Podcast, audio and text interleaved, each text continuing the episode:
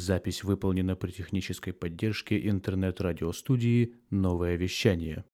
В обыденном представлении процесс восприятия мира, как правило, описывается следующим образом. Визуальные, слуховые, тактильные и иные сигналы от внешних объектов проходят через органы чувств, обрабатываются в мозге, в результате чего возникает представление или знание о предметах. Такая схема представляет познание как пассивное отражение внешнего по отношению к субъекту мира. Яркой метафорой такого представления о познании служит компьютер.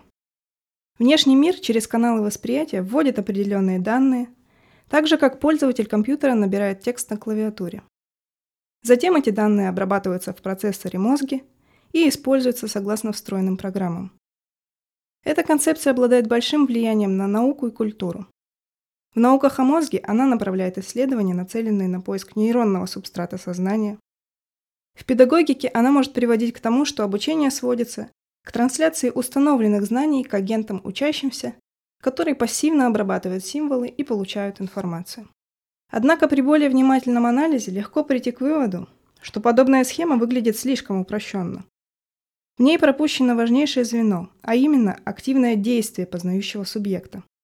Теория воплощенного познания пересматривает компьютерную метафору и представляет знание как активное взаимодействие телесно воплощенного субъекта со средой его жизни. То есть любое познание является действием телесного субъекта, взаимодействующего с миром. Рассмотрим это положение на примере зрения. Создание зрительного образа предмета производится за счет исследующих микро- и макродвижений глаз. В процессе познания направленное действие, то есть движение глаз, является первичным по отношению к внешнему стимулу. Специальные эксперименты доказали, что при полной стабилизации изображения относительно сетчатки зрительный объект перестает восприниматься. Зрение формируется как навык и требует овладения перцептивной активностью. Это объясняет, почему слепорожденные люди, которым зрение было возвращено в зрелые годы, в течение длительного времени не могут увидеть ничего, кроме расплывчатых пятен. Таким образом, даже если физически орган зрения в полном порядке, лишь из-за того, что навыки зрительного восприятия не были сформированы в подходящем для этого возрасте, такой человек не видит мир так, как видит его человек со здоровым зрением. Интересной иллюстрацией служит исследование американского нейрофизиолога Бахериты. Ученый создал аналог видеокамеры для незрячих людей. Это устройство передавало изображение через поток стимулов, воздействующих на участок кожи. Тактильные стимулы воспроизводили изображение, полученное с видеокамеры. Контуры, проецируемые на кожу, не создавали визуальный опыт до тех пор, пока человек не начинал активно действия, направлять видеокамеру движениями головы, рук, всего тела.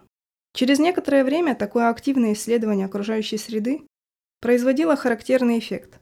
Слепой человек переставал интерпретировать ощущения на коже как телесные ощущения, а проецировал изображение в пространство перед собой, которое исследовалось взглядом в видеокамере.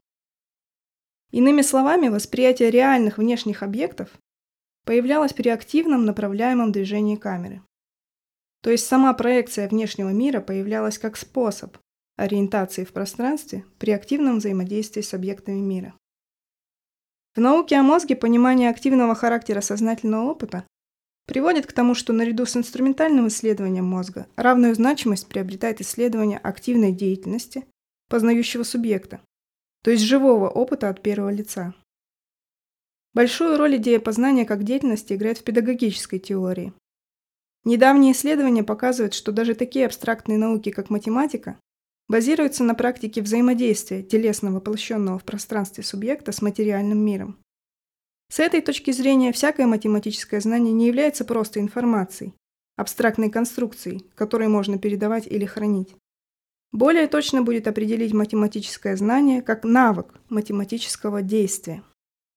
Применительно к математике такой подход яснее отвечает на вопросы о целях изучения предмета и методах преподавания. Таким образом, признание деятельностного характера восприятия и познания предлагает более продуктивный подход к приобретению знаний и меняет представление о сознании.